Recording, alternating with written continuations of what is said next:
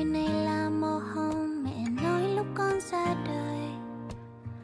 Mỉm cười là điều tuyệt vời, mẹ nói lúc con lên năm dù rằng con xuống chân không dài và trắng thon, mặt trời còn rét một phần mà sao thế gian luôn cần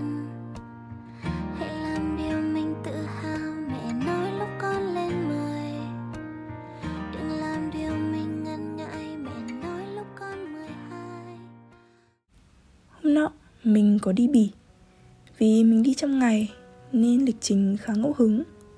Vừa đi vừa tìm hiểu Vừa ngắm nghía. Mình đi dạo một vòng quanh khu trung tâm Qua những hàng quán đông đúc.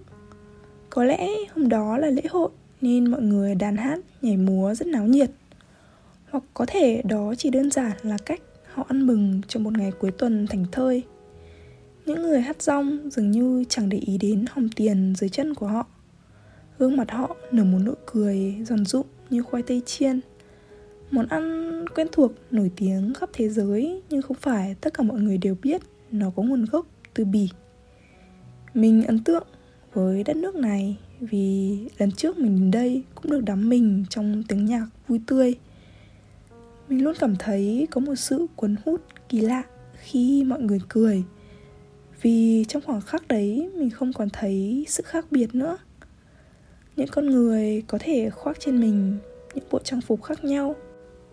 Có những chiếc áo chỉ vài euro có những phụ kiện lại cả tiền nghìn. Nhưng chẳng có gì là quan trọng. Khi cười lên chúng ta đâu có khác nhau là mấy.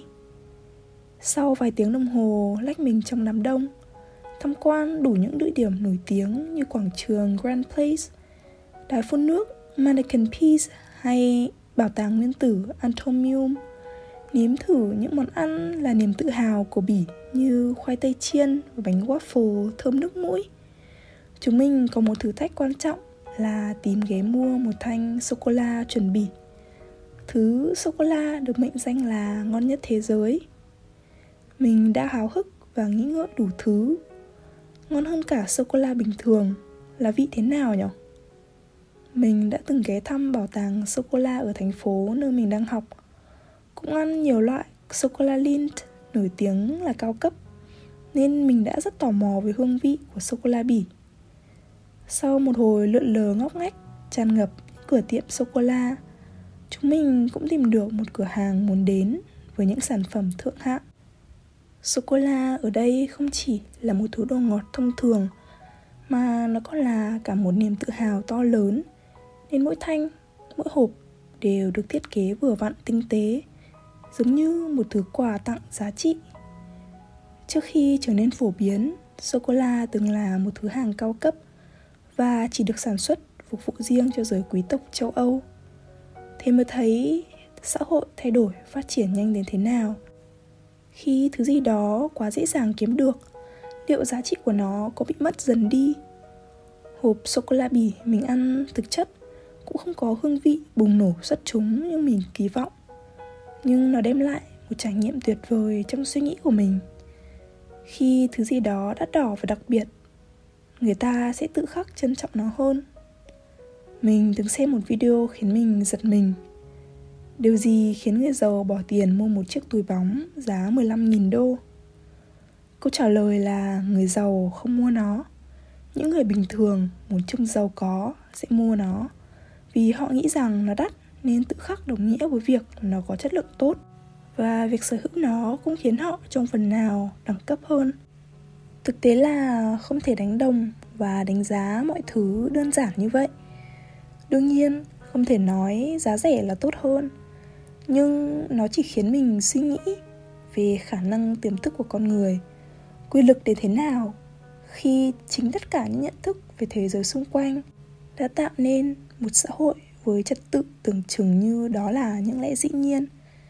Khi cả một thế hệ tổ tiên đã quen với mọi luật lệ nhà nước, với những khái niệm như mua bán, với đồng tiền, với giá trị tượng trưng, những cách đặt tên cho mọi loại cảm xúc, yêu ghét, mọi thứ trở nên bình thường và hợp lý.